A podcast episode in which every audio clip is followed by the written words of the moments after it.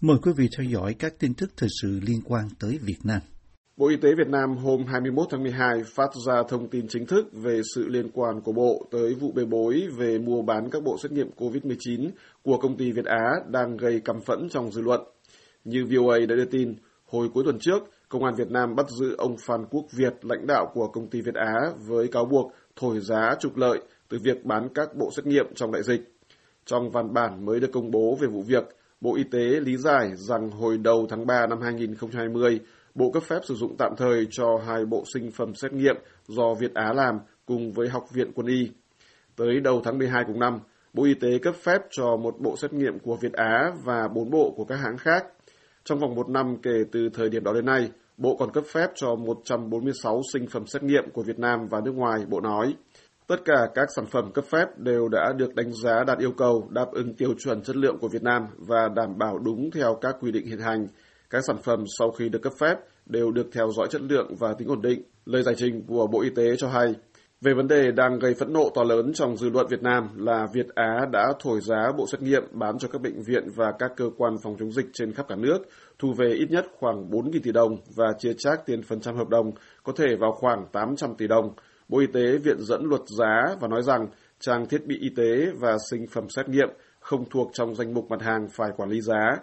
Bộ Y tế khẳng định là đã có nhiều văn bản chỉ đạo về mua sắm, đấu thầu và sử dụng trang thiết bị phòng chống dịch, trong đó có sinh phẩm xét nghiệm, với tôn chỉ là tuyệt đối không để xảy ra tình trạng lãng phí, tham nhũng tiêu cực, lợi ích nhóm và kiên quyết xử lý nghiêm các tổ chức cá nhân vi phạm. Bộ nhấn mạnh trong văn bản vừa được công bố rằng việc nâng khống giá bộ xét nghiệm COVID-19 của công ty cổ phần công nghệ Việt Á là rất nghiêm trọng, cần phải được xử lý nghiêm minh. Riêng về vấn đề bộ xét nghiệm của Việt Á chưa bao giờ được Tổ chức Y tế Thế giới chấp thuận, Bộ Y tế Việt Nam nói việc cấp phép của Bộ dành cho sản phẩm của Việt Á và các nhà sản xuất khác không phụ thuộc vào danh sách do WHO công bố. Theo quan sát của VOA, dư luận Việt phản ứng một cách tiêu cực trên mạng xã hội về những lý giải của Bộ Y tế, cho rằng Bộ lấp liếm, ngụy biện, phủi tay. Trong những ngày này, báo chí và dư luận Việt Nam lần lại các thông tin hồi đầu năm trước cho thấy là hai Bộ Y tế và Khoa học Công nghệ dường như đã dễ dãi cấp phép và quảng bá cho bộ xét nghiệm của Việt Á chỉ trong vòng chưa đầy 3 tuần. Nhiều người chỉ ra rằng ở thời điểm tháng 3 năm 2020, Việt Nam mới chỉ có chưa đến 20 người nhiễm COVID-19 và đặt nghi vấn liệu Bộ Y tế có đủ các dữ liệu và bệnh phẩm hay không để kiểm định và cấp phép cho sản phẩm của Việt Á nhanh đến như vậy. Họ cũng đặt câu hỏi liệu Bộ có thẩm định năng lực và cơ sở sản xuất của Việt Á hay không, vì điều này không được đề cập trong bản giải trình của Bộ. Báo chí Việt Nam hôm 20 tháng 12 đăng nhiều bài và hình ảnh cho thấy là văn phòng đại diện và xưởng sản xuất của Việt Á trông sơ sài tạm bỡ. Một số người lập luận rằng Bộ Y tế không thể vô can khi mà chính Bộ có vai trò trong việc ban hành nhiều công văn thúc ép xét nghiệm thân tốc trên diện rộng và chính Bộ cũng đã giới thiệu mức giá đã bị thổi phồng là 470.000 đồng một bộ xét nghiệm tới các tỉnh, các đơn vị liên quan để họ mua của Việt Á. Việc ngành y tế nhiều lần đặt ra yêu cầu phải xét nghiệm COVID-19 trên diện rộng, thậm chí áp dụng các biện pháp cưỡng chế xét nghiệm trong một năm qua đã dẫn đến một số vụ việc gây bất bình to lớn và bị lên án là dã man, phi nhân tính, vi phạm tự do thân thể hoặc xâm phạm tư gia của công dân. Dư luận Việt Nam cáo buộc rằng ông Phan Quốc Việt cùng với công ty Việt Á không thể dễ dàng lừa dối và bán hàng giá cao nếu không có sự tiếp tay, thậm chí là bảo kê của ít nhất là hai bộ y tế và khoa công nghệ. Bên cạnh đó là sự quảng bá sốt sắng và sai lệch của một loạt các cơ quan truyền thông quan trọng của Đảng Cộng sản và Chính phủ Việt Nam. Đó là việc Bộ Khoa học Công nghệ, các báo điện tử Đảng Cộng sản, Chính phủ, Nhân dân và một số báo khác của nhà nước Việt Nam vào cuối tháng 4 năm 2020 loan tin rằng bộ xét nghiệm của Việt Á được Tổ chức Y tế Thế giới WHO chấp thuận. Nhưng mới đây đã xuất hiện bằng chứng là WHO chưa bao giờ phê duyệt bộ xét nghiệm của Việt Á và hôm 20 tháng 12 vừa qua, Bộ Khoa học Công nghệ đã lên tiếng thừa nhận có sai sót và đã gỡ tin nói về việc WHO phê duyệt. Trên mạng xã hội đang tràn ngập những lời lên án Việt Á và các bộ, các quan chức liên quan. Dư luận gọi đây là tội ác, là vụ bê bối thế kỷ do những kẻ táng tận lương tâm gây ra, lừa đảo và móc túi người dân cũng như ngân sách của nhà nước, làm hại đến sức khỏe và tính mạng của hàng triệu người dân. Dư luận đòi nhà chức trách Việt Nam phải bóc gỡ hết đường dây gồm những người dính líu vào vụ bê bối và loại bỏ vĩnh viễn khỏi xã hội. Bộ Công an Việt Nam đã phát hiện 30 vụ lộ bí mật nhà nước với hơn 200 đầu tài liệu trong năm 2021 qua những lỗ hổng bảo mật mà bộ này nói là nghiêm trọng, theo truyền thông trong nước. Thống kê của Bộ Công an được đưa ra tại một hội nghị phòng ngừa hành vi phạm tội trong chuyển đổi kinh tế số và đảm bảo an ninh thông tin mạng đối với dịch vụ nội dung số tại Việt Nam hôm 21 tháng 12. Trung tướng Nguyễn Minh Chính, Cục trưởng An ninh mạng và Phòng chống tội phạm sử dụng công nghệ cao A05 của Bộ Công an, được truyền thông trong nước trích lời nói tại hội nghị ở Hà Nội rằng lực lượng an ninh mạng phát hiện ra nhiều lỗ hổng bảo mật ở mức nghiêm trọng sau khi giả soát 26 cơ quan, đơn vị ở các địa phương. Nhiều lỗ hổng như hệ thống bị nhiễm virus, chứa phần mềm gián điệp nguy hiểm gây nguy cơ mất an ninh an toàn hệ thống thông tin mạng. Ông chính được Dinh News trích lời nói nhưng không đưa ra chi tiết cụ thể về các vụ lộ bí mật nhà nước này. Cố ý làm lộ bí mật nhà nước là một trong những cáo buộc được chính quyền Việt Nam dùng để xét xử các quan chức và cả các nhà báo trong những năm qua. Vụ xét xử liên quan đến làm lộ bí mật nhà nước thu hút sự chú ý của truyền thông nhiều nhất diễn ra vào tháng 12 năm ngoái. Trong đó, cựu Chủ tịch Ủy ban Nhân dân thành phố Hà Nội Nguyễn Đức Trung bị kết án 5 năm tù về tội chiếm đoạt tài liệu bí mật nhà nước, được quy định tại Điều 337 của Bộ Luật Hình sự 2015. Trong vụ án này, ông Trung từng là người đứng đầu ngành công an Hà Nội, bị cáo buộc nhận tài liệu thuộc danh mục bí mật nhà nước liên quan đến vụ án công ty Nhật Cường, từ một bị cáo là cựu cán bộ Cục Cảnh sát điều tra tội phạm của Bộ cũng bị xét xử trong vụ này. Trước đó vào năm 2018, cựu đại tá Phan Văn Anh Vũ, còn được biết là Vũ Nhôm với các vụ thâu tóm và mua bán bất động sản, cũng đã bị xét xử theo Điều 337 Bộ Luật Hình sự và bị kiện án 9 năm tù vì tội cố ý làm lộ bí mật nhà nước. Nhóm báo sạch gồm 5 nhà báo độc lập chuyên viết về tham nhũng, từng bị cáo buộc và điều tra về tội cố ý làm lộ bí mật nhà nước khi bị cho là lưu giữ các văn bản có đóng dấu mật và tối mật liên quan đến vụ án Hồ Duy Hải gây tranh cãi. Tuy nhiên, cáo buộc này sau đó được hủy bỏ và nhóm bị kết án tổng cộng hơn 12 năm tù vì lợi dụng quyền tự do dân chủ. Giải thích về lý do loại tội phạm mạng diễn ra nhiều hơn trong năm 2021, ông chính được Sài Gòn Giải phóng trích lời nói do Việt Nam tổ chức nhiều sự kiện quan trọng cùng với tình hình dịch bệnh COVID-19 diễn ra phức tạp. Theo vị Trung tướng của Bộ Công an, Việt Nam hiện có 70 triệu người sử dụng mạng Internet và 68 triệu tài khoản mạng xã hội Facebook. Do đó, theo ông Chính, bối cảnh này đặt ra khó khăn, thách thức lớn trong công tác đảm bảo an ninh quốc gia và giữ gìn trật tự an toàn xã hội.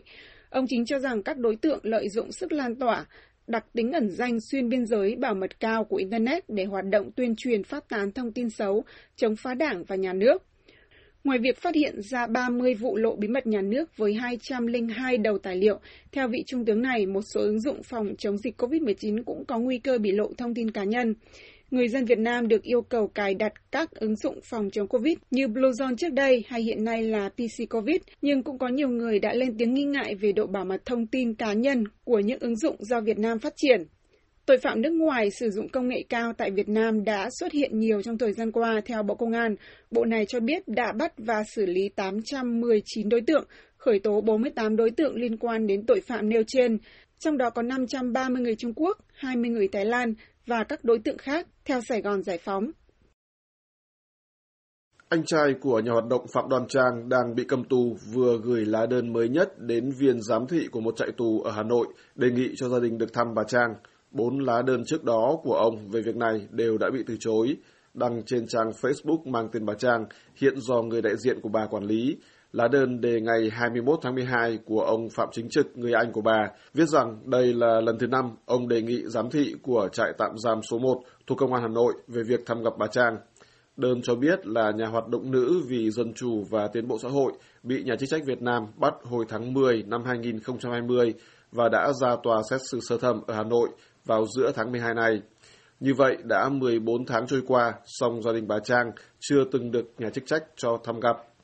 Gần đây nhất, vào cuối tháng 11, phía trại giam hồi đáp lá đơn thứ tư của gia đình và nêu lý do rằng việc thăm gặp bị trì hoãn là do mối lo ngại về lây lan COVID-19. Ông Trực cho biết trong lá đơn mới nhất vừa được đăng trên Facebook. Nhưng ông Trực viết tiếp trong lá đơn này rằng ông không thấy đó là lời giải thích thỏa đáng. Người anh của bà Phạm Đoàn Trang lập luận rằng việc thân nhân thăm người nhà đang bị cầm tù không hề có tiếp xúc trực tiếp – Bên cạnh đó, ông Trực cho hay là gia đình ông cam kết đã tiêm chủng đầy đủ, mang khẩu trang trong quá trình thăm gặp và chấp nhận làm xét nghiệm nhanh trước khi vào thăm nếu cần. Anh trai của bà Trang đề nghị giám thị trại giam sớm chấp nhận và giải quyết vấn đề này. Kèm theo nội dung đơn của ông Trực, trang Facebook mang tên bà Phạm Đoan Trang cũng đăng một ý kiến của người quản lý trang nêu ra chất vấn rằng về luân thường đạo lý mà nói thì việc chia cách một người với gia đình họ 14 tháng trời không cho gặp dù là gặp qua cửa kính trại giam có phải là việc đúng đắn hay không? Vẫn người quản lý trang đặt thêm các câu hỏi. Thực ra nó có phải là truyền thống văn hóa của dân tộc ta không nhỉ? Hình như mấy nghìn năm phong kiến cũng có màn này, thời nô lệ giặt Tây, giặt Tàu cũng có. Trước đó một ngày, trang Facebook mang tên của nhà hoạt động nữ cũng đã loan báo rằng mẹ và anh trai bà Trang đã trực tiếp đến trại tạm giam số 1 công Hà Nội để yêu cầu thăm gặp, nhưng bị từ chối và được chỉ dẫn rằng gia đình cần gửi đơn qua đường bưu điện. Đã điều tra xong, đã xét xử xong, vẫn không cho gặp. Thế là cái lý gì? Pháp luật nào mà vô đạo đức đến như vậy? Trang Facebook mang tên Phạm Đoan Trang nêu thắc mắc. Hàng chục người bày tỏ quan điểm về hai bài đăng kể trên. Họ cho rằng việc chạy giam không cho thăm gặp là một dạng nhục hình biến tướng và hèn mọn. Một số người gọi đó là hành động thất đức, độc ác, màn dợ và rừng rú. Như VOA đã đưa tin, nhà hoạt động và nhà báo nổi danh của Việt Nam Phạm Đoan Trang bị tuyên án 9 năm tù trong phiên xét xử căng thẳng và được thắt chặt an ninh ở Hà Nội hôm 14 tháng 12.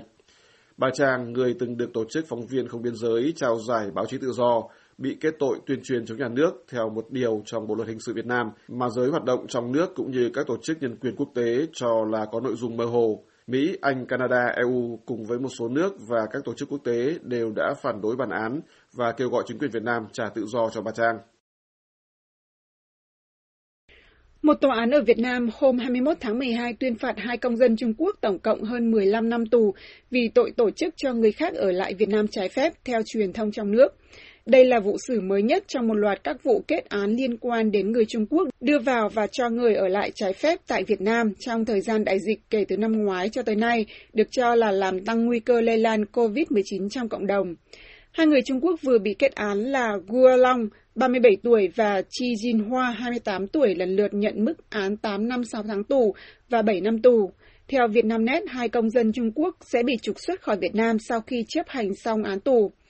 Trước đó vào đầu tháng 5, Công an quận Từ Liêm của Hà Nội cùng phối hợp với Phòng Quản lý xuất nhập cảnh của Công an thành phố Hà Nội đã phát hiện 46 người Trung Quốc và một người Việt Nam sinh sống tại một chung cư ở đây. Theo lao động, những người này không đưa ra được các giấy tờ gì khác ngoài chứng minh thư và hộ chiếu để chứng minh việc cư trú hợp pháp của họ ở Việt Nam.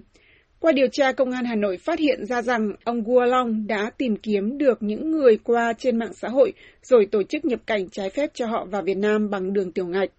Theo tin tức của Thông tấn xã Việt Nam, trước đó vào tháng 3, ông Guo Long vào Việt Nam một cách trái phép bằng cách đi bộ qua đường núi từ tỉnh Phúc Kiến, rồi được đón bằng ô tô đến Hà Nội. Bà Chi Jun Hoa, bạn gái của ông Guo Long, sau đó cũng đã nhập cảnh trái phép vào Việt Nam qua cách tương tự. Vẫn theo tin tức, để tránh bị công an Việt Nam phát hiện, họ thay đổi phòng liên tục khi sinh sống tại chung cư Vinhome Skylake ở Mỹ Đình.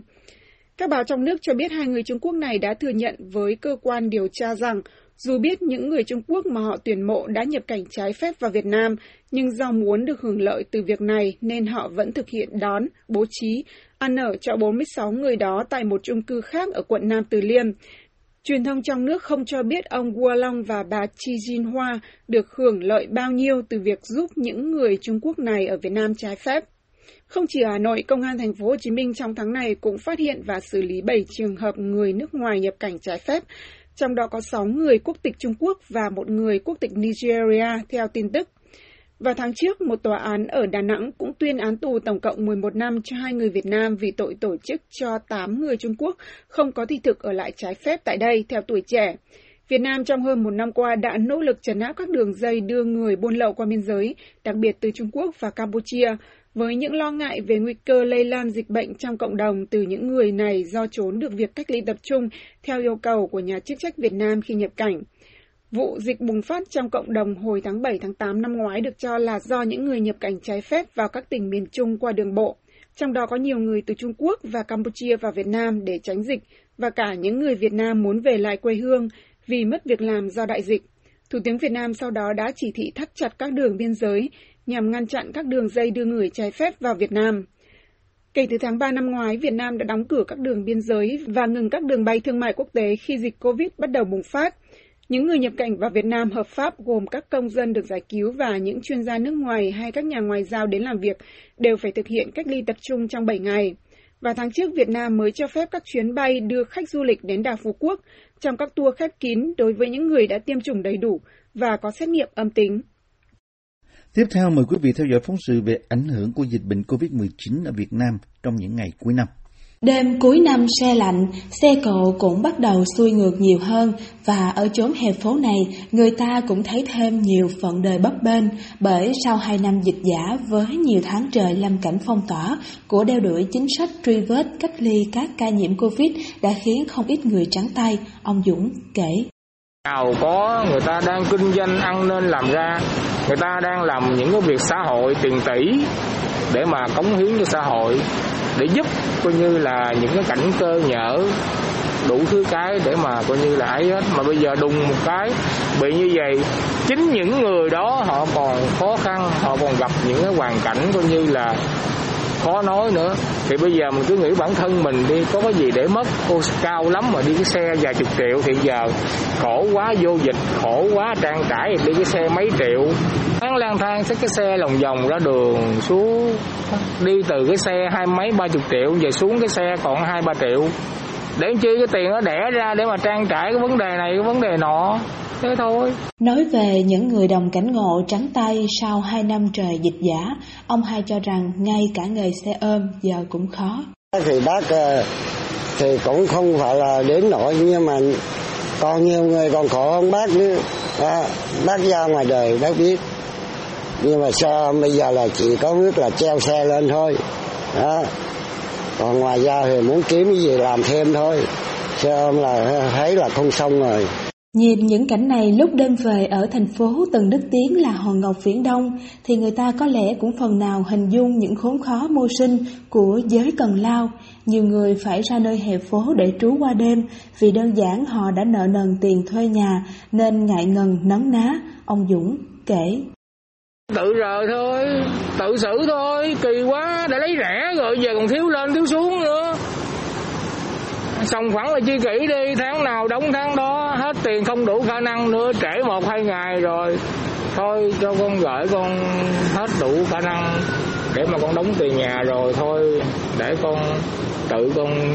sống ngoài đường được rồi con cảm ơn cô chú thời gian qua đã lấy con với cái giá phòng như vậy này nọ thứ tối cái xe chạy ra bến xe buýt nằm ngã lưng ngay cái cái cái cái băng ghế xe buýt đó nó rồi để cái xe nghiêng qua bên gác chân lưng cái xe rồi nằm ngủ. Phận đời cứ vậy mà mãi miết trôi nơi phố thị. Ông hai nói mình còn khỏe mà nên sẽ gắng sức để gây dựng lại thôi. Mình còn tay chân mình phải cố gắng mình dựng lên mình làm chứ. À, giờ ví dụ bữa nay làm được năm chục ăn năm chục làm được trăm thì ăn trăm làm mười ngàn thì mình xớt cái một trăm qua nó cũng vậy thôi ăn thua mình thôi cuộc sống của con người mà chịu làm là không có cái gì mà làm không ra tiền có nhận xét cuộc sống ở Sài Gòn là vậy, cơ hội để kiếm cơm luôn mở ra với những ai không ngã lòng trước nghịch cảnh. Sài Gòn không có thói quen vang nài, bởi đêm trường dù có dài đến đâu, tháng 12 có lạnh lẽo thế nào thì rồi cũng sẽ hừng đông.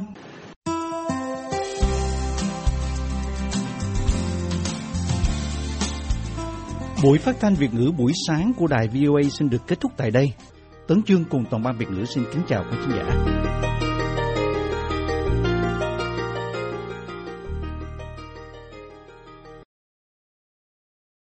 This program has come to you from the Voice of America, Washington.